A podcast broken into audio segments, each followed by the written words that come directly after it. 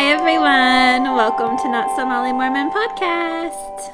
Hey, yo. Welcome. This is Sarah. And this is Katie. And welcome back. It's been a few weeks slash just one week, but for me, that feels like eternity. I know. We missed these Uh-oh. longer episodes with you.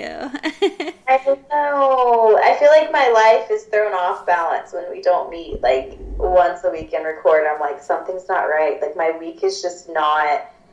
Something's just not adding up, and I don't feel okay with it. I agree. Okay. I agree. We gotta fix this. No, but we're here now, so Exactly. And it's just like two days before Halloween, which I know we already talked about this in the last episode, but I just love Halloween. Me so too.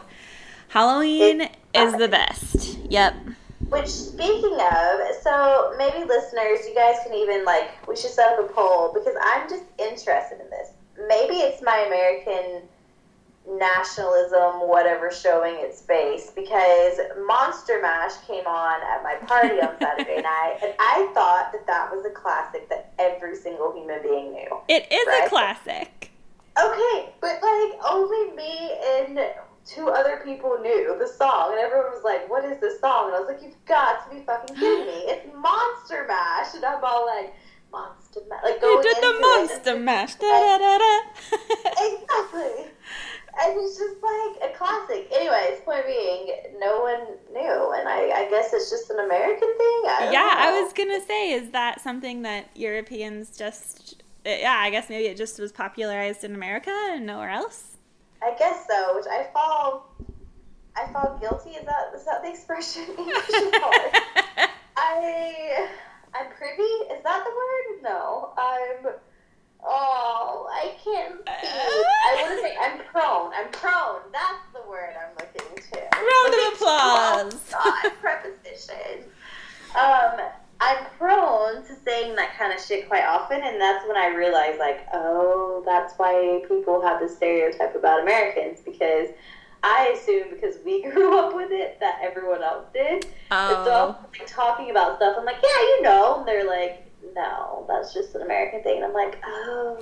Oh, yeah, Americans aren't the only people in the world, I guess. yeah. Oh, there's that. Okay. Okay. okay. Also, I've been watching Making a Murderer too, and I cannot stop with the Midwest accent. So I'm sorry if we have listeners who are participating, but I am obsessed with that accent. It is my favorite. It's and I great. cannot stop when I start listening to it.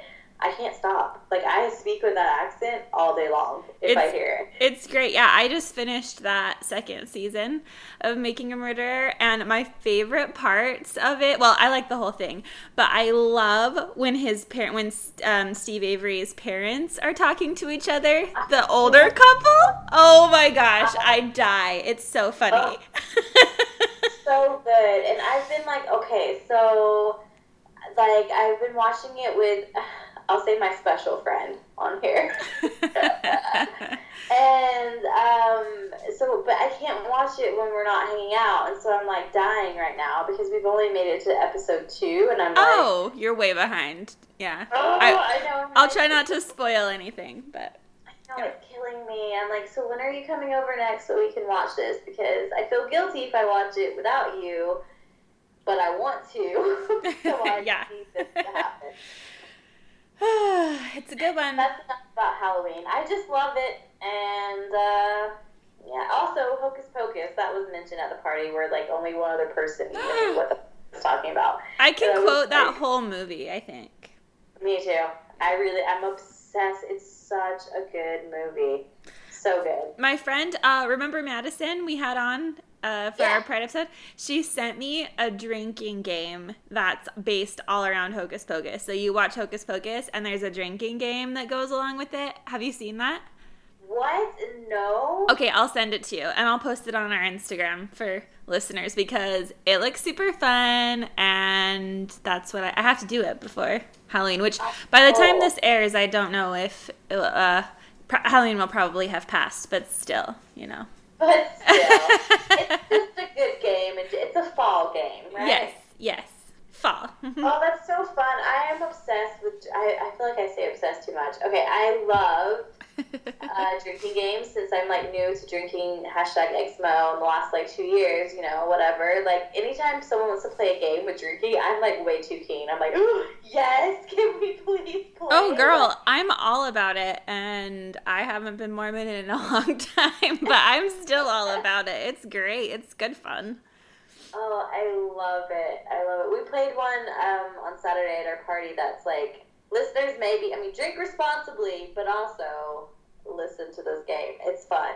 So Allie, our lovely friend that Katie now had the pleasure of meeting in person in Phoenix. Yes, he came to. Phoenix, by the way, guys. I'll have to post a clip. We recorded a little something. I'll post a clip of it at some point, but it's hilarious. Anyway, yes, Sarah, continue your story. Um, yeah, so he has this game, which listeners maybe again, like I think it's so much fun, but it's basically like you. So like one person starts the game by picking a category. So say for example it's animals, and then like you, if, if I pick the category animals, then like I pick one in my head, I write it down, I don't tell anyone, and then I have a shot of something. So like we had rum because our drink theme was dark and stormy. oh, And nice. so we had rum, and anyways, they go around the circle, and if like the person, like each person guesses an animal, and if they guess what they think would be your favorite animal, then they have to drink the shot. Oh, I So like it's Kind of that. like it's a mind fuck because you don't actually want to get it right, but like your brain's like programmed to get it right. So I'm always like, oh my god, I know, and then I say it, and I'm like, fuck, that means I have to take the shot now. Depends on how drunk you want to get, right?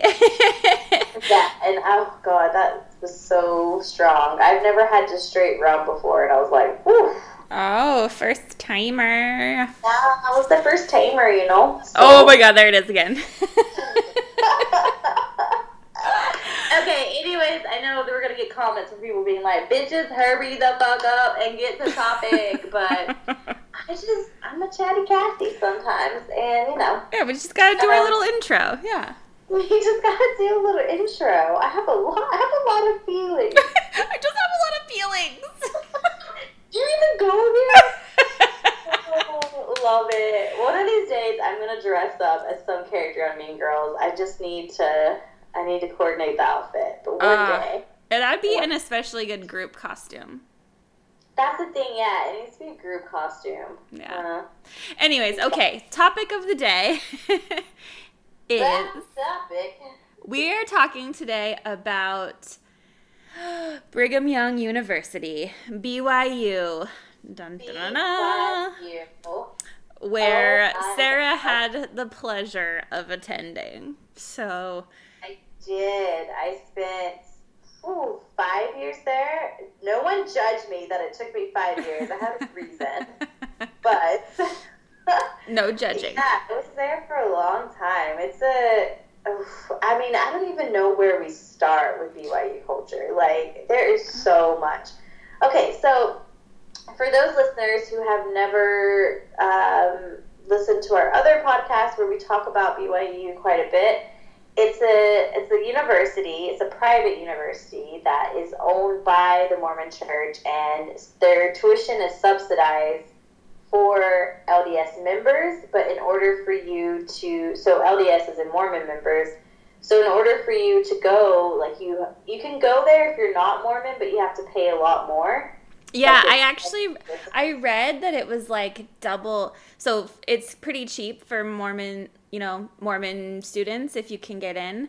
But um, for non-Mormon students, it's like close to double the It is. tuition. It's yeah. insane, and they and technically, even though you're not Mormon, you still have to abide by the honor code. Yes. which means like it's kind of dumb. If you're not a Mormon, then there's absolutely no reason to go to this uni. I mean, it's a great university. It has really good programs, especially for language.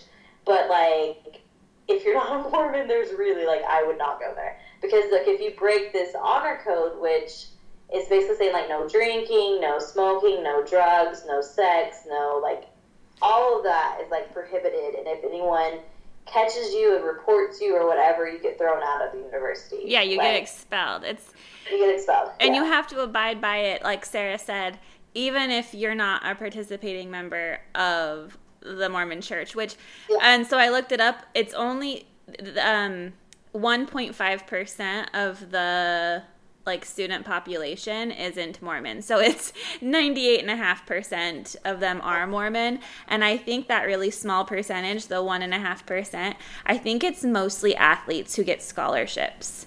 Because they Yeah, have. athletes, Yeah. foreign exchange students. Yes. Yes. really. Yeah. Um, But then those people, those athletes, for example, they have to follow this super, super strict honor code. I mean, it's crazy. I I went through and I read the exact details of it. Like, it's crazy, which I'm sure you know, Sarah, because you had to live it. But that down to everything about how you dress, about how men like men can't have beards, men can't have hair that's longer than like their ear length um, you can't even have members of the opposite sex in your home at certain times. Like, it has to all be BYU approved, right? So, Yeah, so just sorry, I'm gonna be jumping back and forth the whole time in this episode because I'm just like thinking of certain things. But like, yeah, so what Katie said, like they're they're the rules are so crazy strict and like it's not like people just turn the other cheek like to it. Like they will they're vicious. They will report you or like chastise you in a heartbeat. So like yeah. And then you get expelled. If and then you get expelled, and then these are some judgy bitches, so they'll be like, "Um, you shouldn't be doing that." And, and I used to be so defiant, so of course, me being me would be like, "Oh, really? Well, then fine. I'm just gonna set a chair outside my door, and the guy can sit in the chair while I sit in the living room." Like, you know what I mean? Like, I would do shit like that. Yeah, just to be I love like, that. "Oh, it's not my bedroom, so whatever. Anyway, so yeah, listeners, like after 10 p.m.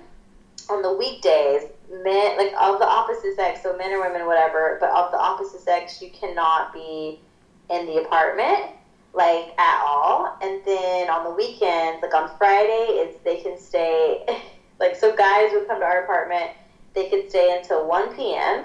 in the apartment, and then or 1 a.m., right? I mean, sorry, 1 a.m. Yeah. Um, I'm smart. and then on Saturday it was like 12, so like midnight, and then back to Sunday night is back to 10 p.m. and then the rest of the week.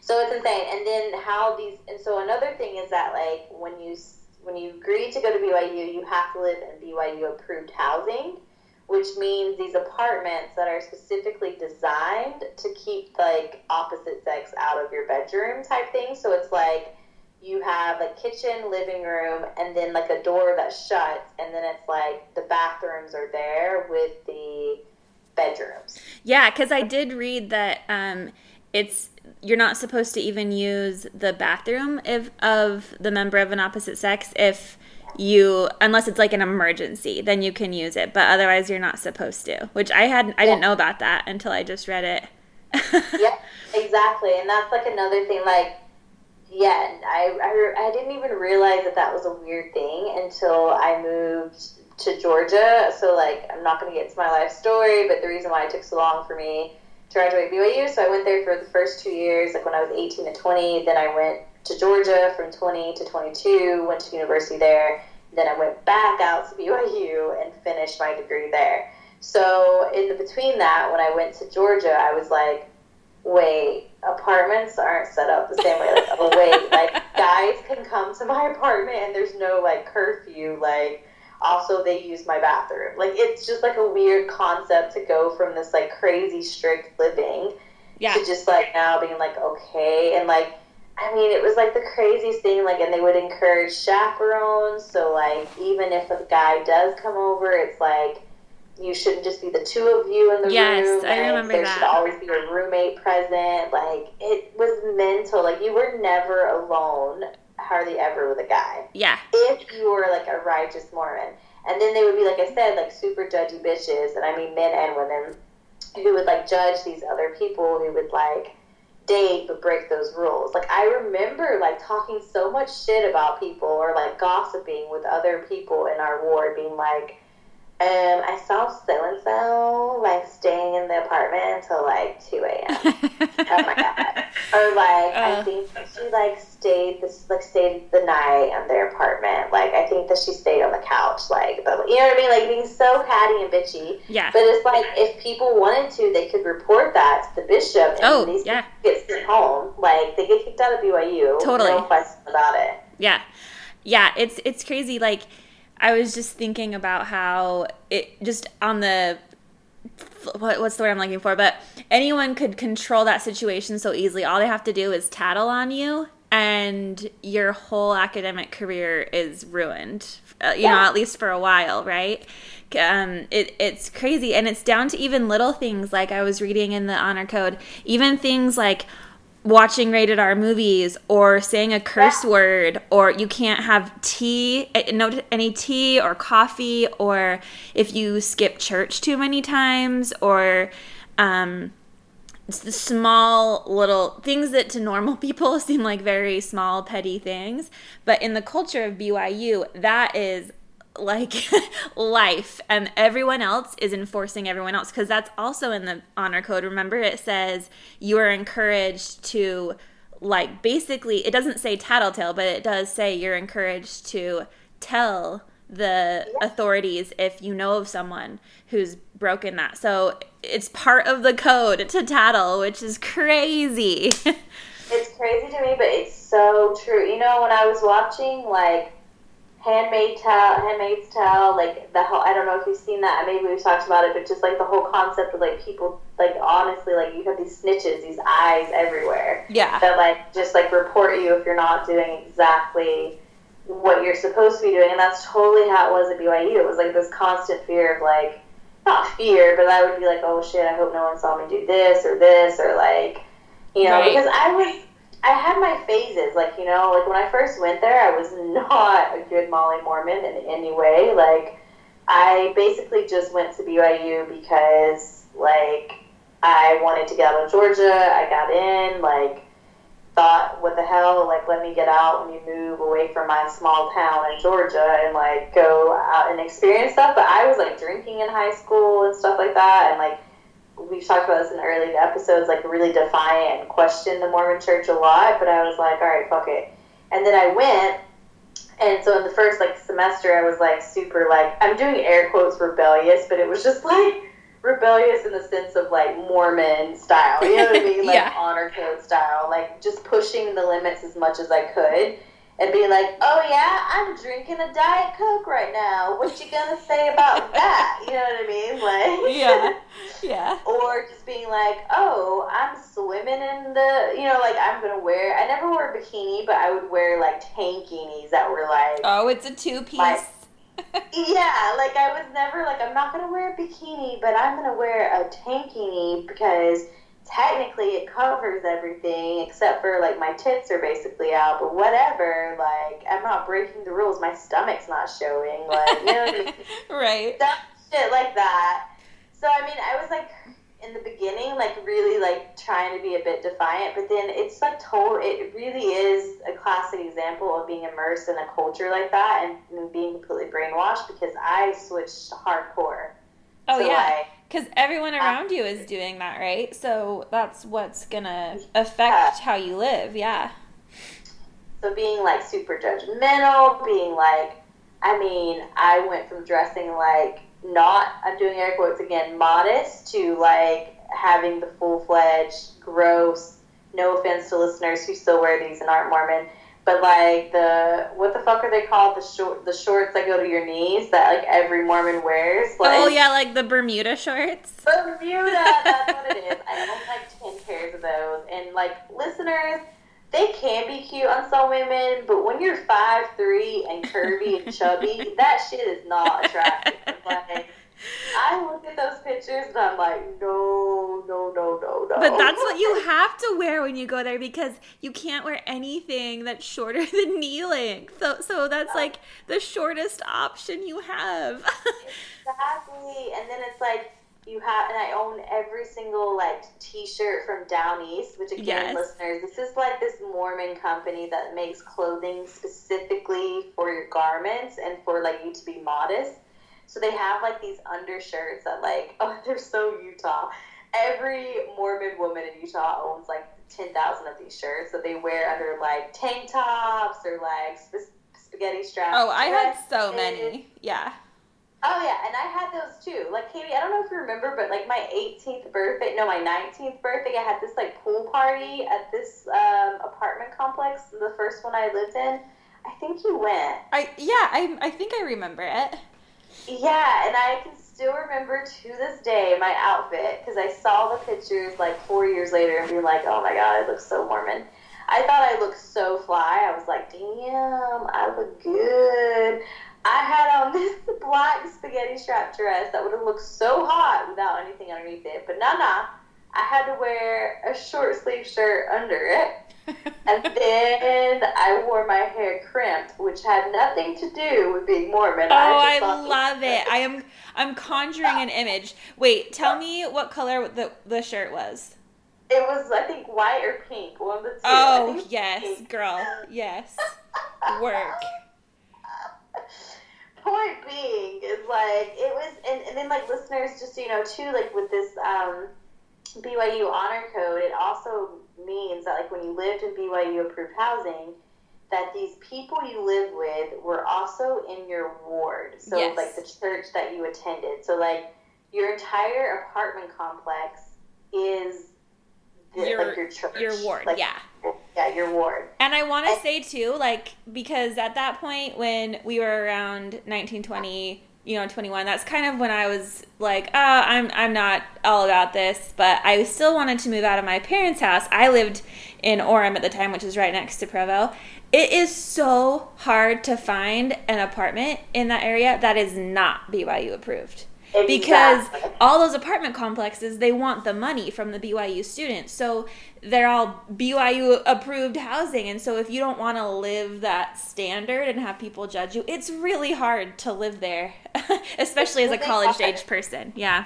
Yeah, and then they have like this is so crazy. I feel like this is the longest walk down memory lane that's like triggering all these crazy.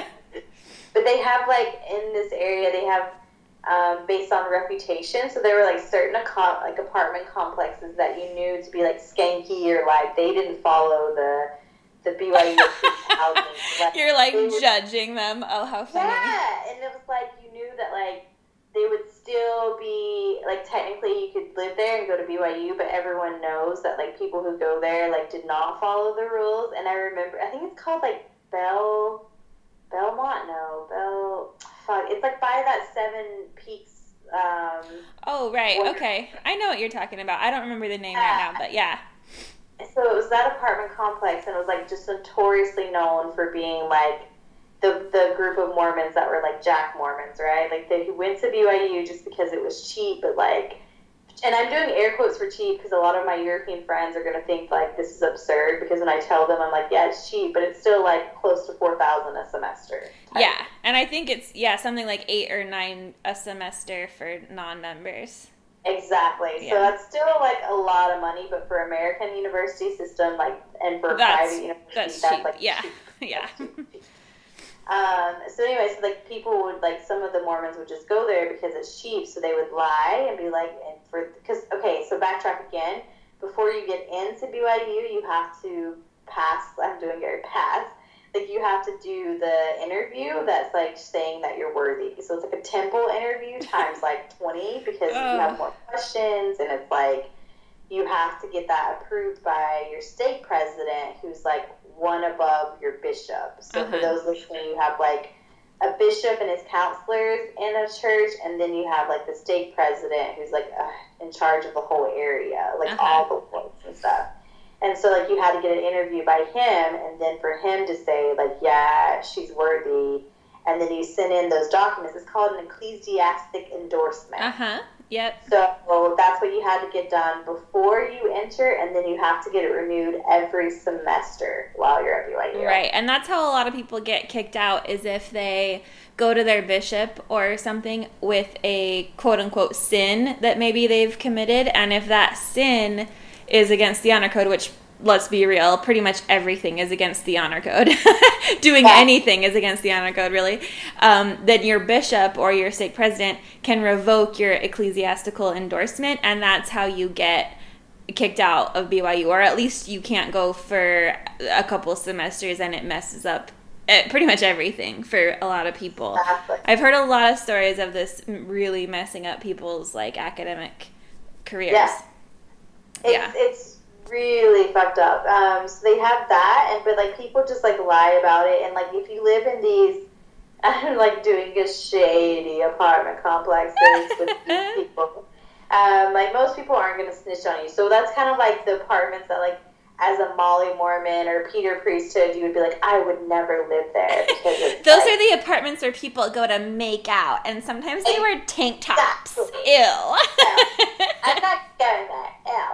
um, and I remember like I had this big crush on this guy in my writing class who was English, of course, because I have a thing for Brits, and so I was like, I'm gonna be friends with him. So like he was in my class, but then when he told me where he lived, which is at this apartment complex, I was like, oh, he's like I don't know if I can like be friends with him or like blah blah blah. And I remember I had to pick him up one morning because he obviously didn't have a car. He was like an exchange student, and I like picked him up to take our final, and I was like.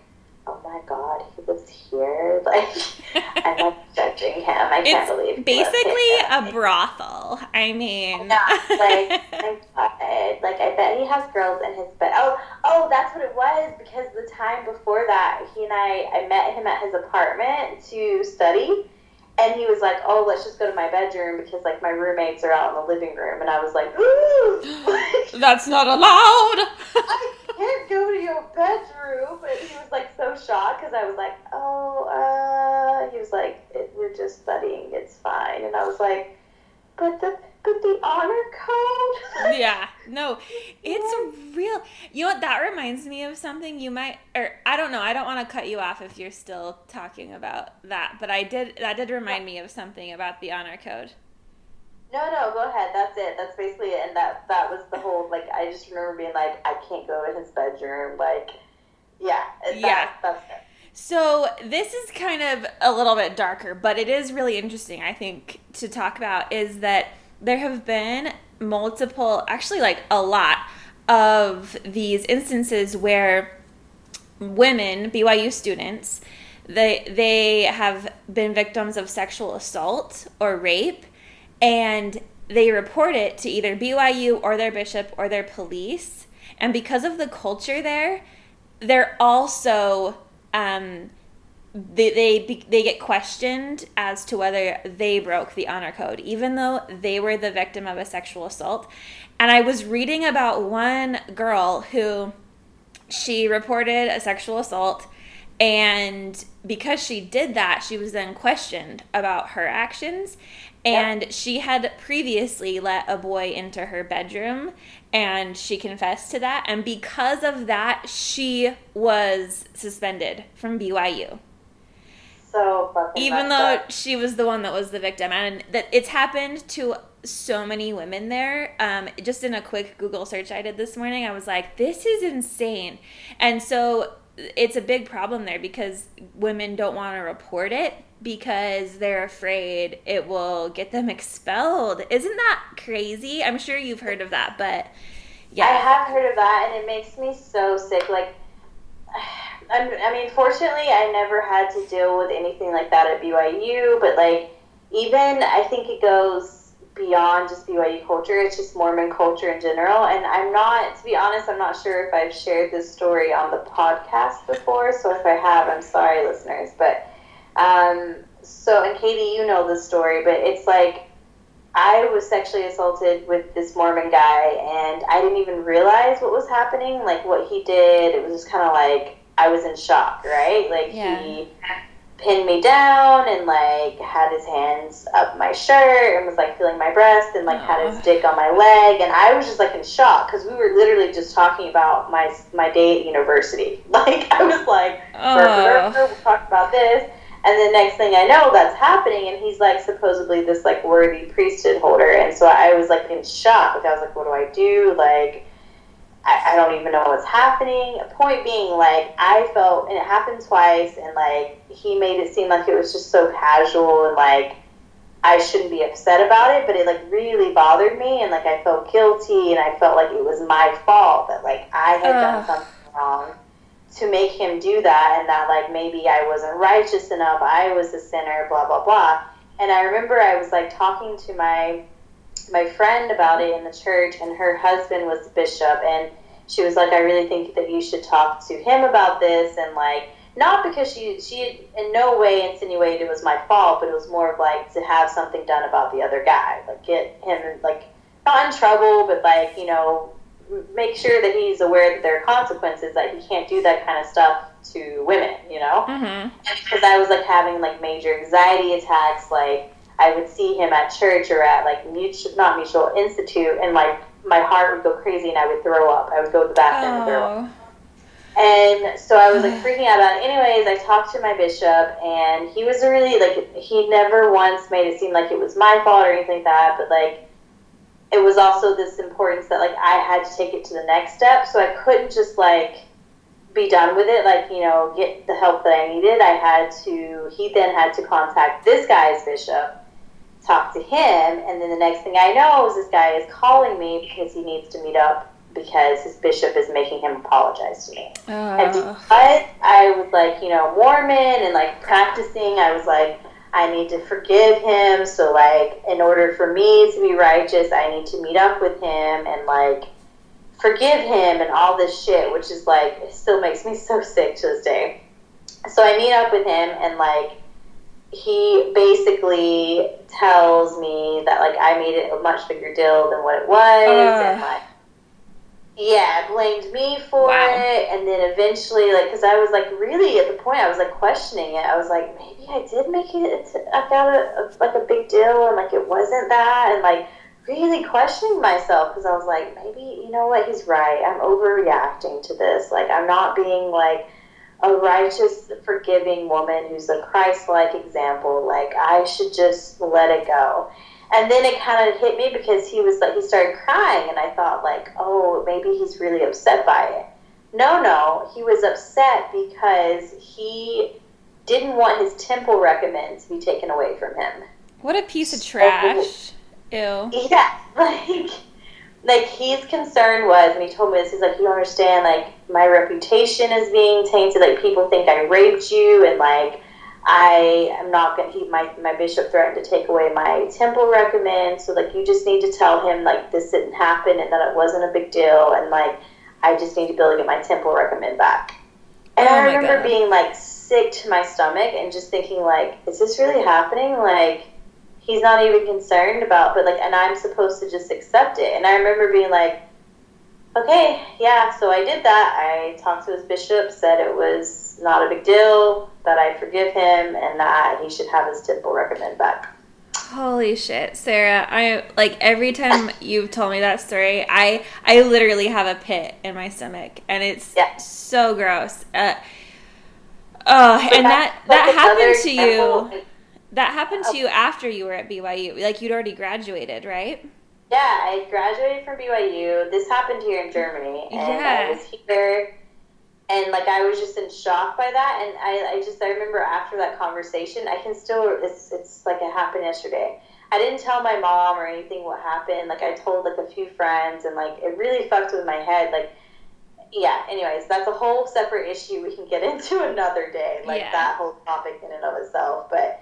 I remember when that, like, after having that conversation with him, and I came home to my apartment and I called my mom and I just cried on the phone for an hour because I was just like, I feel so shitty, like this happened to me, and like I am just supposed to like and like it didn't, and tell and like tell everyone that I made it up and put the blame on myself, and I was just like telling my mom like I don't feel good about this, like I don't, and that was again like that happened about three years before I left the Mormon Church, but that's something that was motivation for me to leave because I yeah. could not get past that. Like I was like, hey, yeah would joke about it. I had to see him at Institute every oh, single disgusting. Week.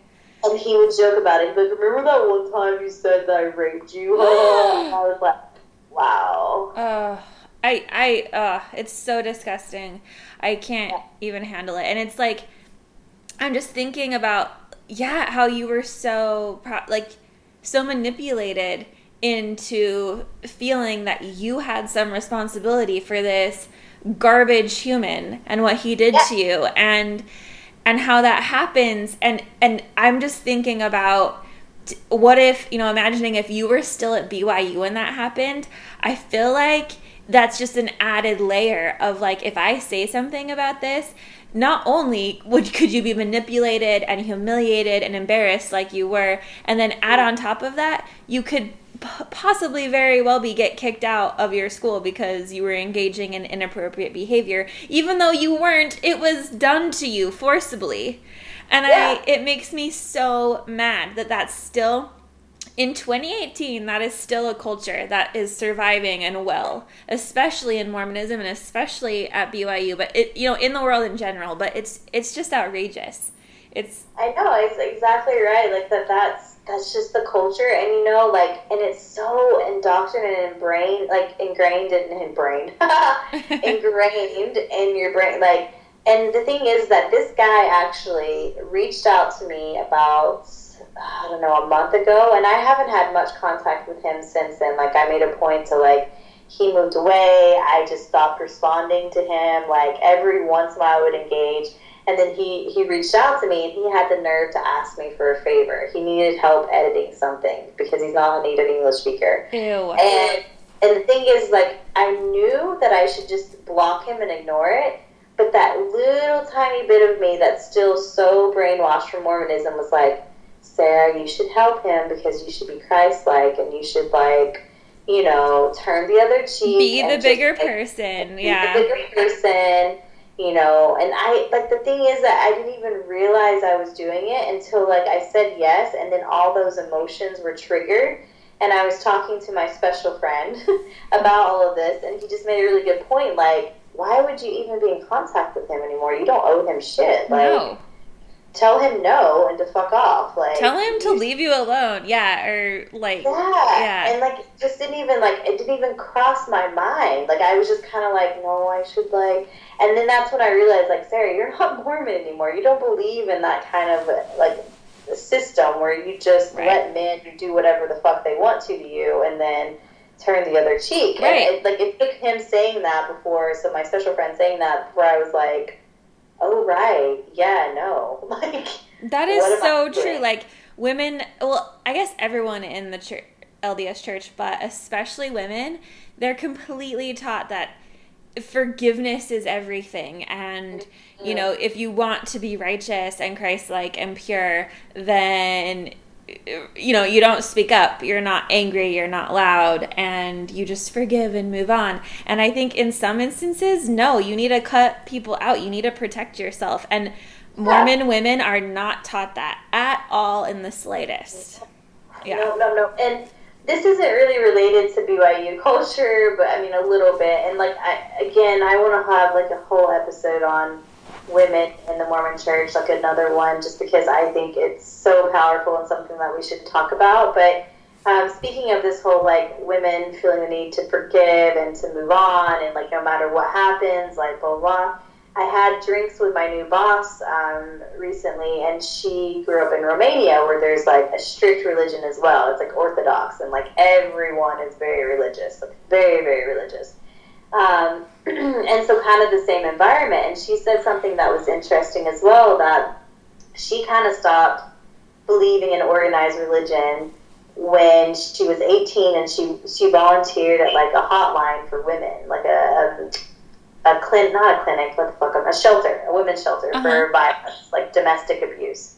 And she said that's when she stopped kind of like believing in organized religion because these women would come in like completely beaten and she would have to be like, okay, but why don't you just leave them? And they wouldn't because divorce is like the highest or the biggest sin in their religion, uh. right? And so, like for them, it's like if they get and the and these men would hold that over them. So after they would beat them, of course, it's the typical cycle where they feel bad and they feel really guilty, and then they apologize and say, "Please take me back." And the women are always hesitant, but then they would say, "Hey."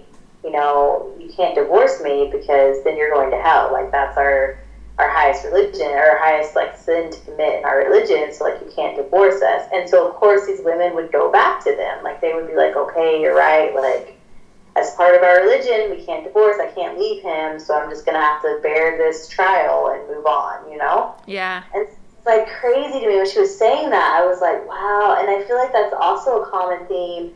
And I was telling her this. I was like, in the Mormon religion, maybe not as high, but it's still this idea that like you don't get divorced if you're married in the temple. Like it's it's the same thing. Like you try to work it out as much as you can before you you get divorced, and even then, the man has to like give his permission that you get right. a divorce. Right, it's insanity. Yeah. Yeah. Yeah. So it was just like blowing my mind with that. Like, and Yeah, just like I- I, love, I love, love, love hearing stories of like similarities between religion, especially like Mormon religion and other ones. So, listeners, if you guys didn't grow up in the Mormon church, but you grew up in a religion that was just as strict or had different things, like please tell us about it because I Please find do, it yeah. Because there are so many similarities in organized religion, and I love hearing about them. I'm kind of obsessed with religion, so yeah, Yeah. for sure. um, Um, I think it's really interesting. And then, okay, so back, sorry, back to BYU culture. There are some some lighter things. Um, I, I did want to say while we were talking Oh. about the just while we were talking about the honor code, I did want to say like that there are a couple of well there are a few things that are like immediate you know unforgivable things with the honor code.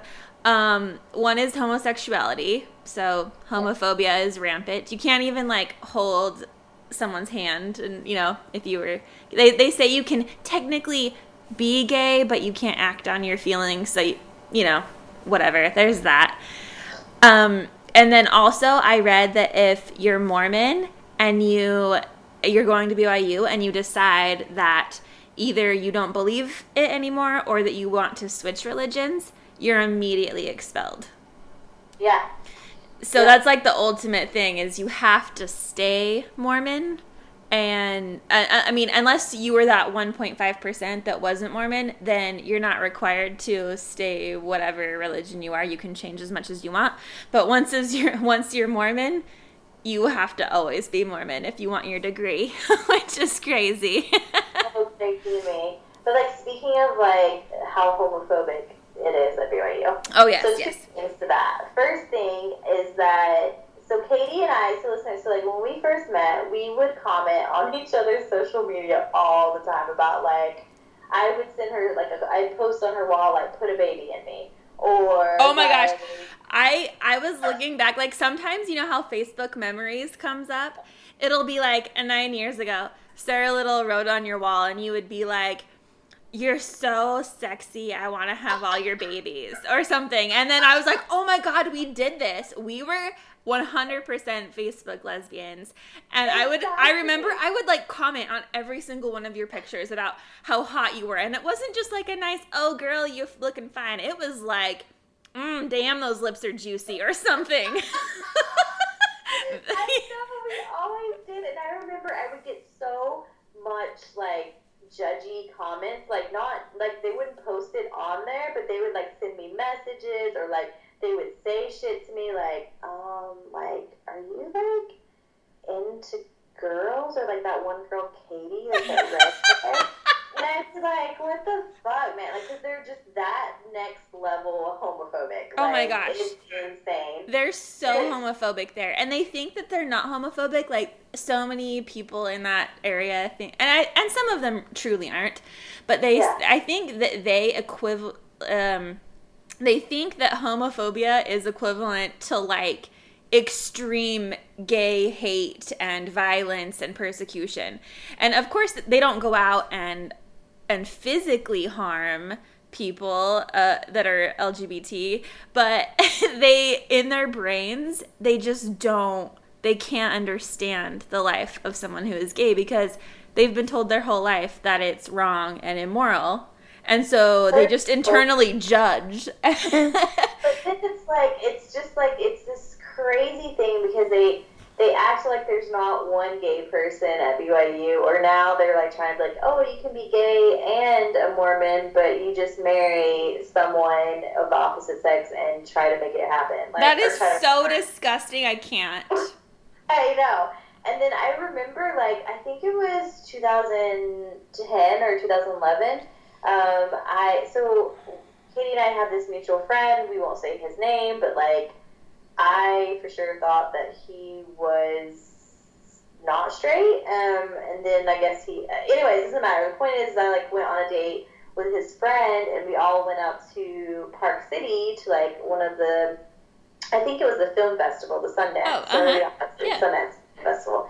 And like he was like, oh, I'm bringing my other colleague who's coming, and he's gay. And he was like the first, I think, official like person I met who was gay. Like you know what I mean? Like I was like, oh my god, like, it's like, a unicorn.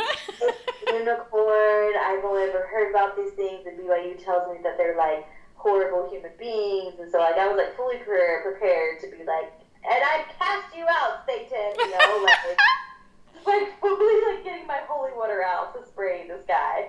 And then I met him, and I was like, "Oh my god, he's so lovely! Like he's so nice, he's so funny." And then he introduced me to his boyfriend, and his boyfriend, he was like, "Oh, just so you know, like he goes to BYU, and like he's a closet gay." And I was like, "Wait, what?"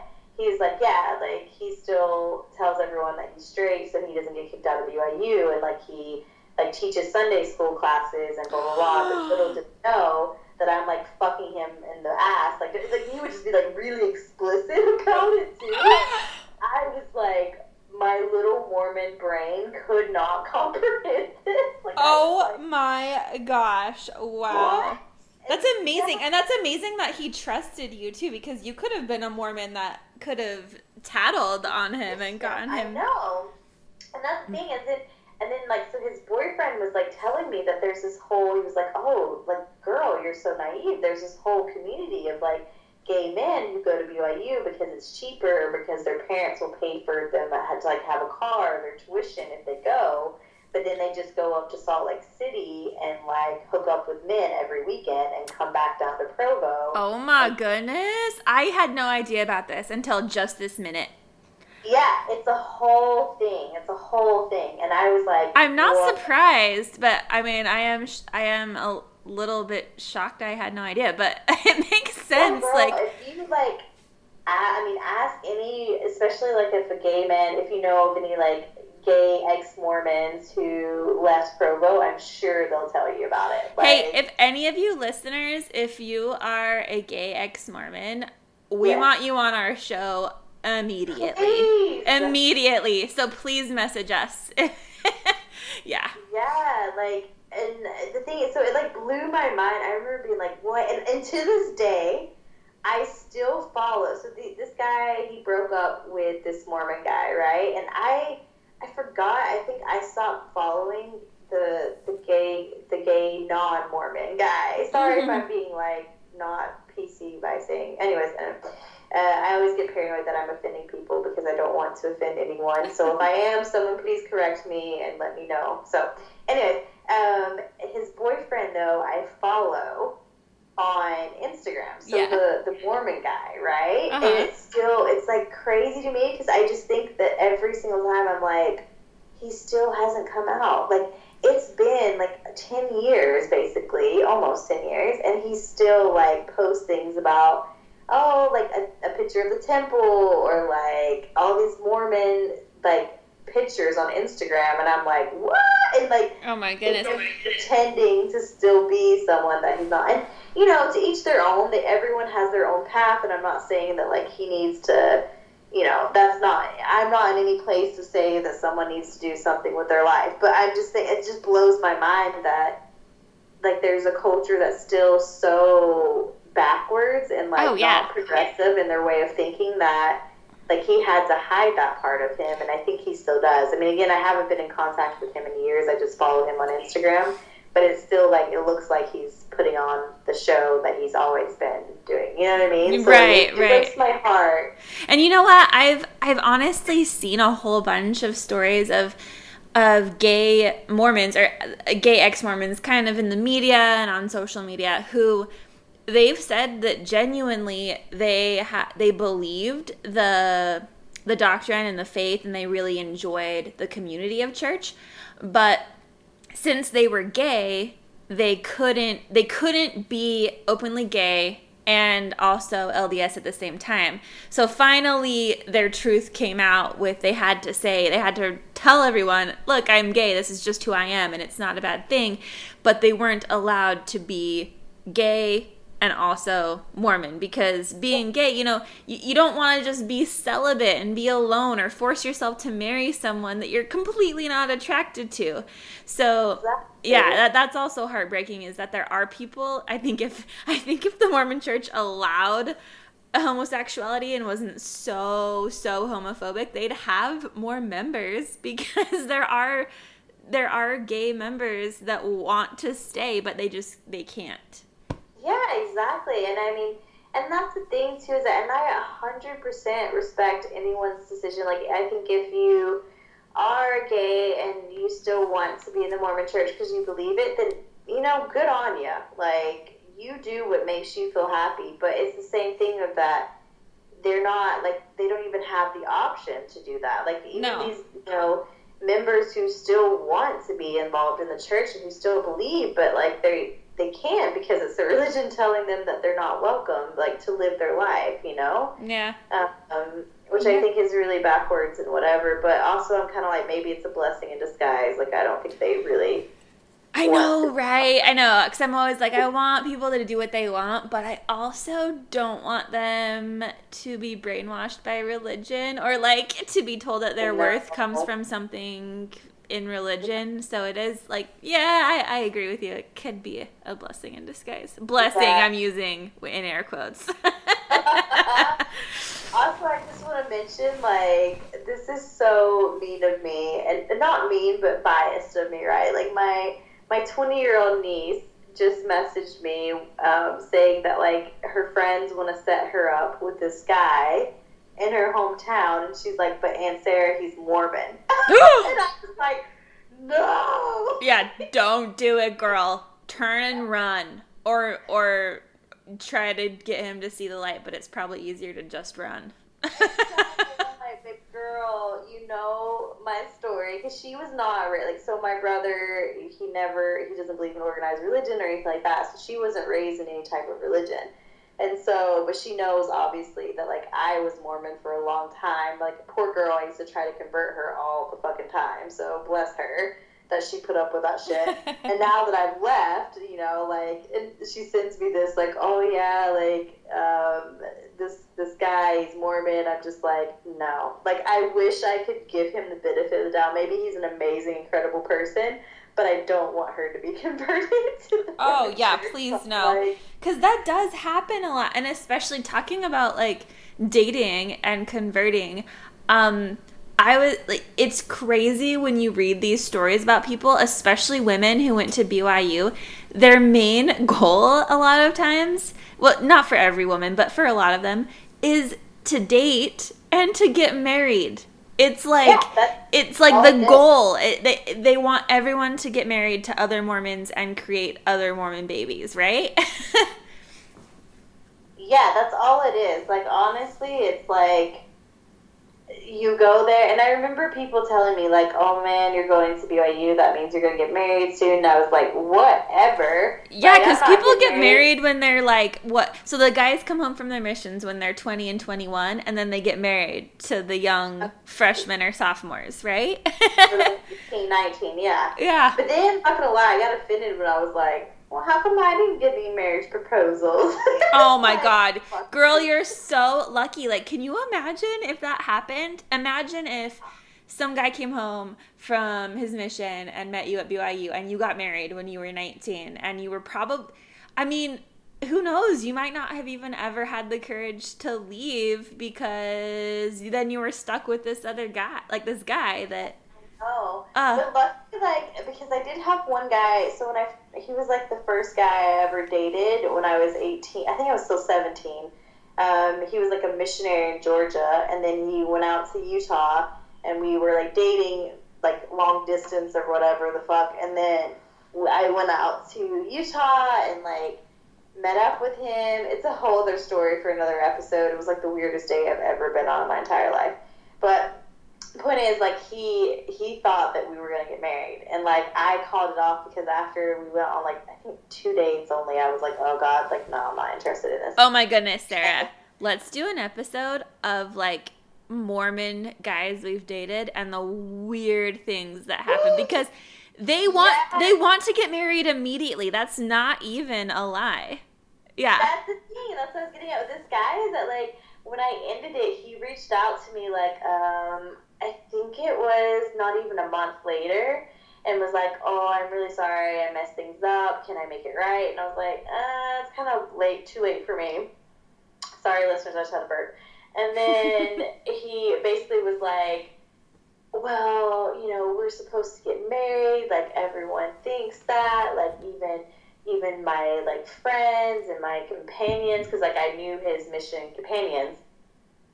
God, I just had a burp again from because they were in Georgia. So he's like, you know, even like uh, my companions all think that we should get married. So basically, he was like trying to get me to date him again so that we could get married and like doing this whole like which is a huge BYU culture of like yes if the Lord told me that I'm supposed to marry you, and so we should get married, so women feel tricked because they're like, oh, but if the Lord told them, then I guess it's true. And so he was like trying to do this whole like, you know, everyone knows that we're supposed to get married, and I know it's true. And I was like, I was so proud of 18 year old Sarah.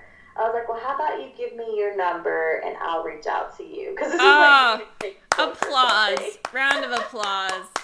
Yes, girl. Especially even though you were super entrenched in that culture, you, yeah, little fiery Sarah was in there and she knew. Icy Sarah, she knew better than to marry this guy. But then I think about it sometimes. I'm like, whoa, what if I would have? I would have been married at 18. So miserable. You probably would have had a load of kids by now. You would definitely Oh, wouldn't be. pussy would be tore up Yeah. having so many children. You would not have this awesome life living in Berlin. You would. I know. You'd probably be living in Utah still. He didn't even. He lived in.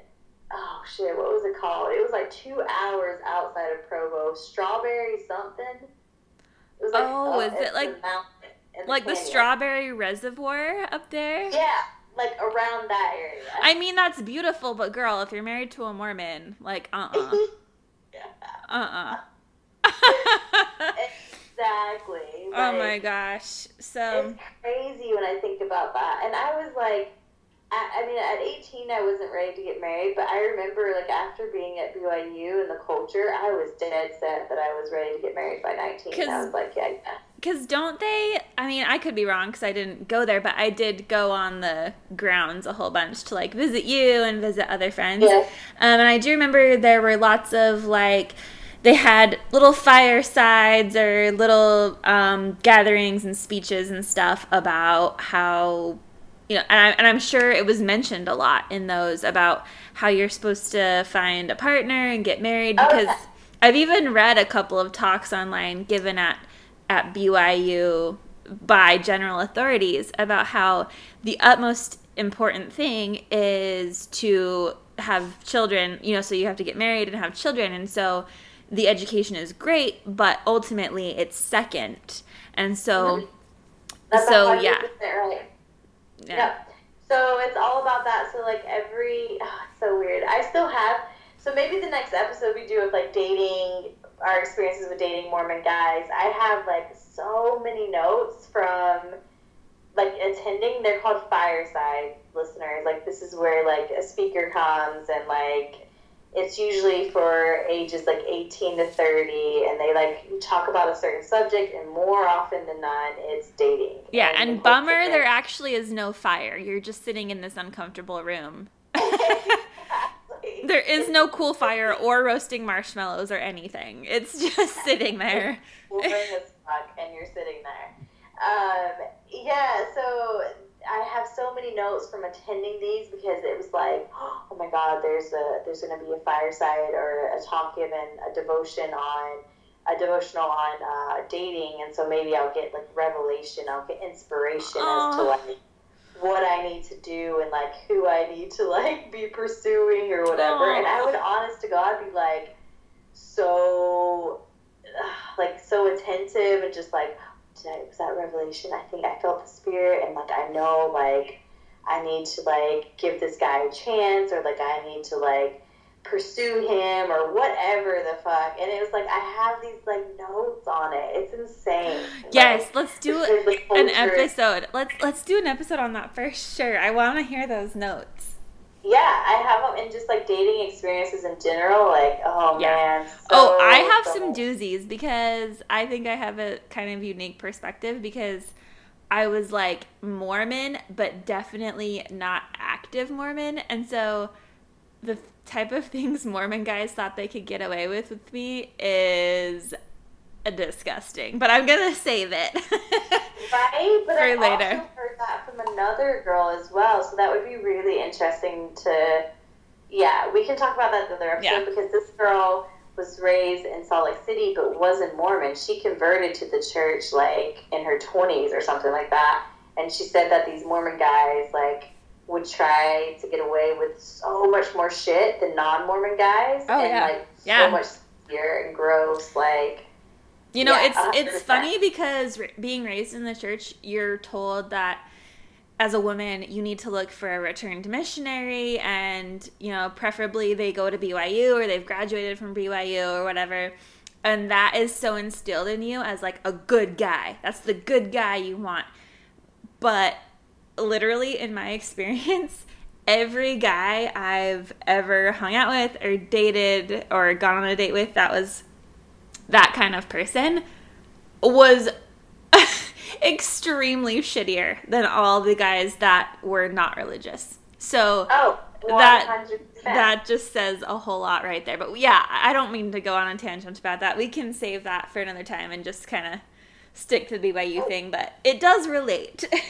It does, and I think for sure let's do an episode on that, and just for the listeners to have a little teaser. One of those things, and this is both BYU culture and dating Mormon men, but one of the things that it still makes me giggle uncontrollably when I hear it is that so Mormons and especially BYU Mormons, like they try to, to blur that line as much as they can of like sexual sins i'm doing air quotes of like how far they can push things without actually being like but i didn't do this like Right. i didn't do that right. And one of my favorite ones oh god it's so good it's called docking which Oh my god, yes, I know this. It's gross. Did you know it's also called soaking, which is also oh, disgusting? oh god that's so much worse Okay, Sarah, Oh. Sarah, very eloquently tell our listeners what this means.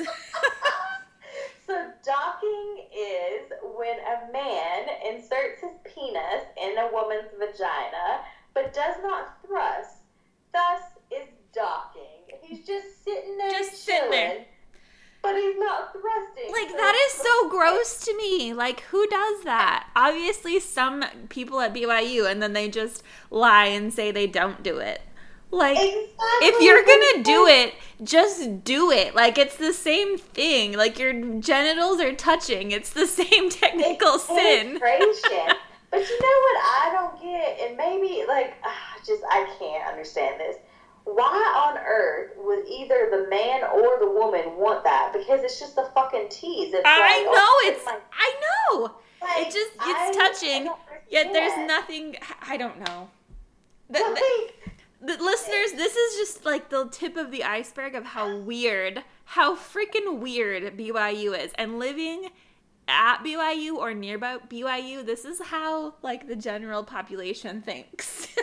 yeah, and like, and, and this is how like they really rationalize that this is okay, or like, I remember my my girlfriends being like, and these were like proper Molly Mormons too, and Kitty, one of our mutual friends, like, you know Oh. I'm talking about, okay, yes, I know. like super Molly Mormon, and I remember she used to tell me all the time, like, oh yeah, we were like making out, and like.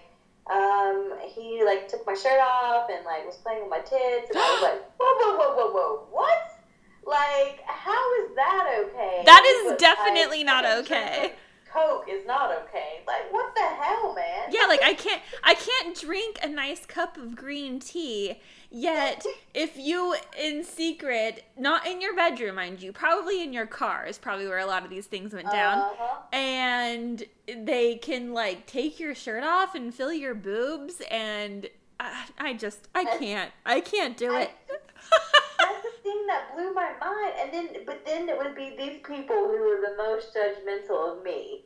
And I'd be like, bitches, I ain't never done none of that stuff sexually, but y'all gonna call me out on fucking watching a rated R movie or something like that. You know what I mean? Like, yes.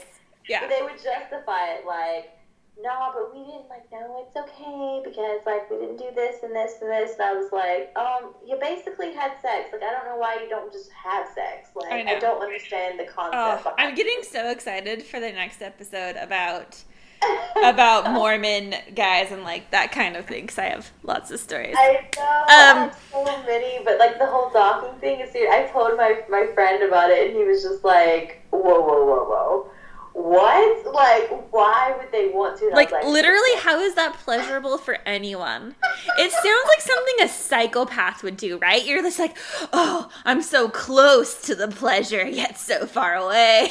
Like, also like I always picture the situation of how awkward that must be. With, right?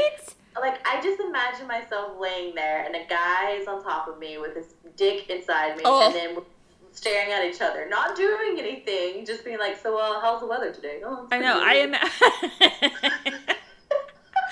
oh, gross. How's your work? Oh. Oh, busy. Had a few meetings. Oh, cool. Like, and how long do you wait there? It's like, do you time it? Is it like five minutes is good? Right. Also, like, how long without like this? Might this might be too graphic, but whatever. I'm gonna put an explicit warning. Like, how long can you like sit there and the man just be like not moving and like does he just keep the boner the whole time like without mean- like wouldn't that drive a guy crazy i mean i know it would drive me as a woman crazy i'd be like start moving but i I feel know. like for a man it would be even more intense Either you need to shit on the pot or get off the. 'cause I'm doing this. Oh my god. Okay, so that was that was quite the little little fun tangent. Um but I wa- I wanted to ask you something else about BYU. Um Yeah. so you've mentioned before, but of course I've never attended any BYU courses. I've like I went to their dorms once or not once. I went there a few times cuz I had friends, but they were very interesting and I've I've been on the campus a bunch, but I've never been to a a class. But you said that they open their classes with prayer, right? Mm, Yes. So every class that you go to, whether it's really oh, and that's the other thing is that you, as a BYU student, you have to take a, I think it's six religious classes, religion classes per like in order to graduate. Right, and So that yeah, and that's like, even for the non-members, right? Yeah, even non-members, like everyone has to take them. So And they're they're Mormon specific classes. They're not just like world religion, right? It's it's No. specifically studying the Mormon doctrine. yeah. Exactly. So you can do like New Testament, Old Testament, but it's always with the Mormon doctrine embedded in it. And then there's like Book of Mormon, there's Living Prophets, there's Doctrine and Covenants, Pearl of Great Price. Like, I mean, the list is And these are And- and these are credits that go towards It- your graduation, right? yeah, yeah. And I'm sorry, I just had to make that clear. this goes towards your graduation. And these aren't like easy classes either. The first C and last C I've ever received in my entire life in the education program was at BYU, and it was for New Testament because it was so Yeah. fucking hard. And like I was just like I can't like this class is so intense and like the finals, the midterms, the pay like it was so hard, like unbelievably You hard. want to know something too that I was reading today? I read about this um, a couple of football players actually that they were recruited to BYU on scholarships and they weren't Mormon, but they were obviously required to take those classes. And there was this study done after after these players came out and said that they basically came out and said that these these classes were ridiculously difficult. They were very hard, especially for someone who had never known anything about Mormon doctrine. And some of them didn't know anything about the Bible, and so they were just suddenly immersed in this and expected that they were expected to pass this class.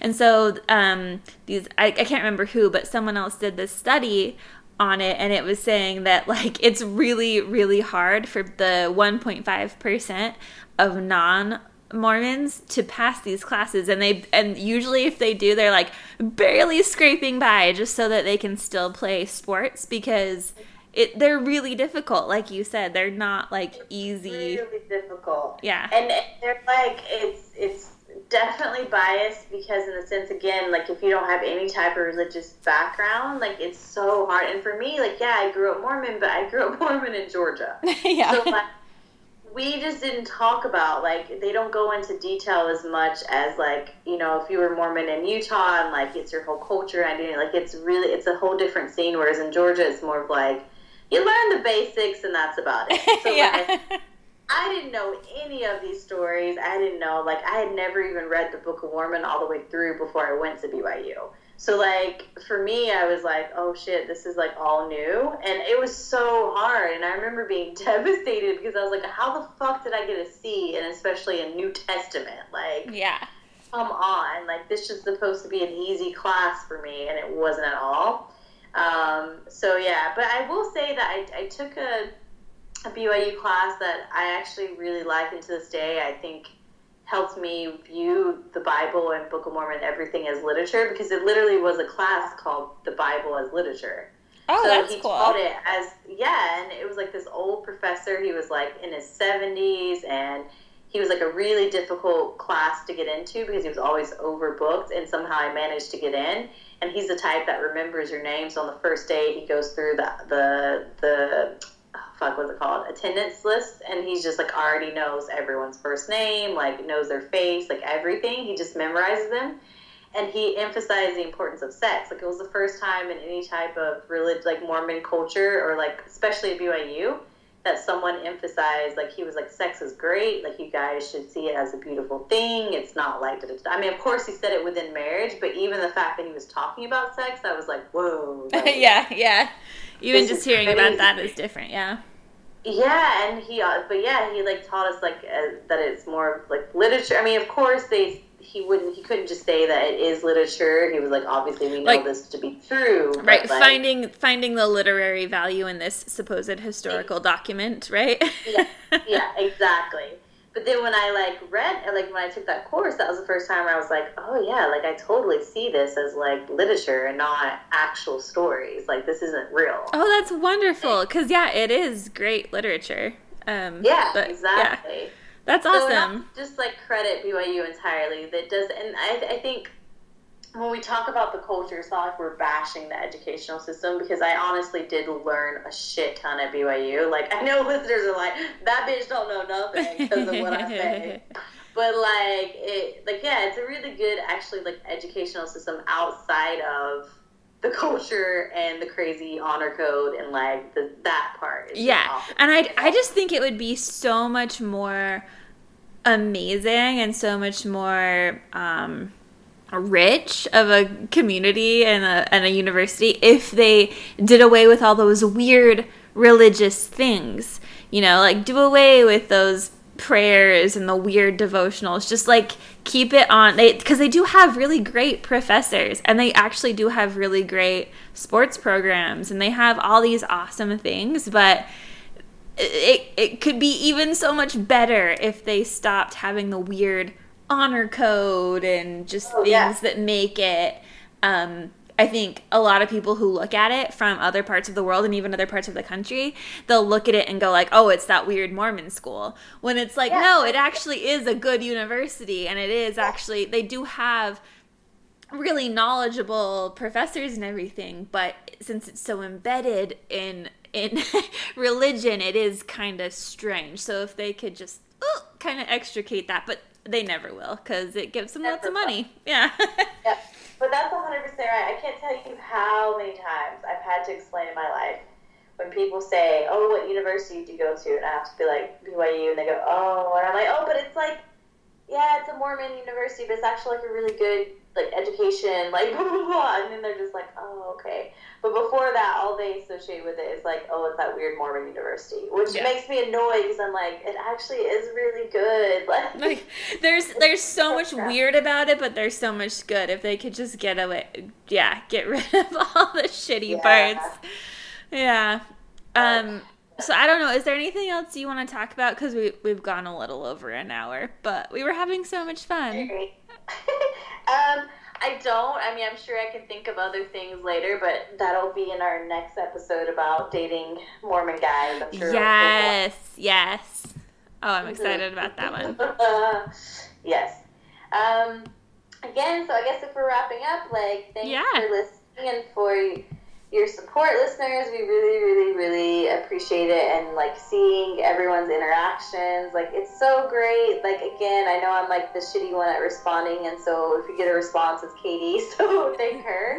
But I do read them and I do look and I'm just like, oh, like this warms my heart, and I'm just yeah, I'm happy to see that we have like a little community growing and that people feel safe enough to share their stories and um, keep sending them in. Like for Yeah. real, I think it's, Yeah. it's such a wonderful thing, and I'm glad that we have this little safe space for Me people. to too. It's so wonderful. I love it.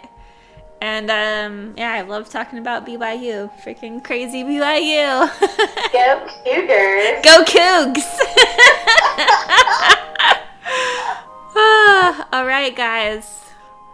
That's Well, it. that's it. That's the end. Bye. Uh, bye.